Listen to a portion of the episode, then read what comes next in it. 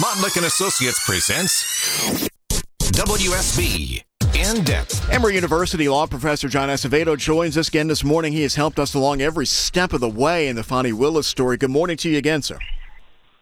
Good morning. Thank you for having me. So, a little bit of setup here. I think Terrence Bradley, former law partner, divorce lawyer for the Fulton County special prosecutor named Nathan Wade, about these allegations that the Wade uh, Willis romance started earlier than they have admitted. I've heard two analyses after he was on the stand again yesterday.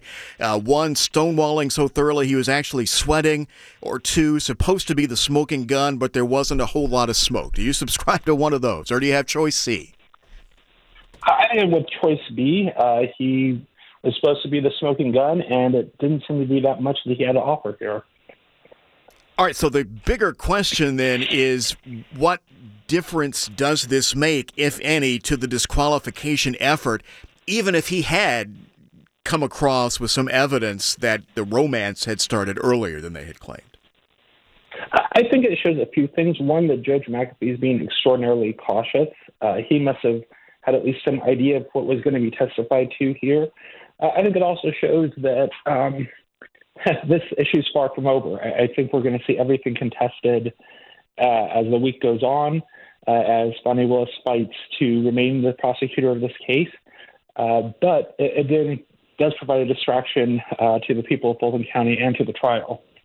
All right, I've been out of pocket a few days, so I'm going to ask you uh, something that I haven't had the chance to yet. These cell phone records that showed uh, more visits earlier at odd times of night than we had known about before. When it comes to the judge deciding about the conflict of interest or appearance of conflict of interest for potential disqualification, how will that stuff figure in?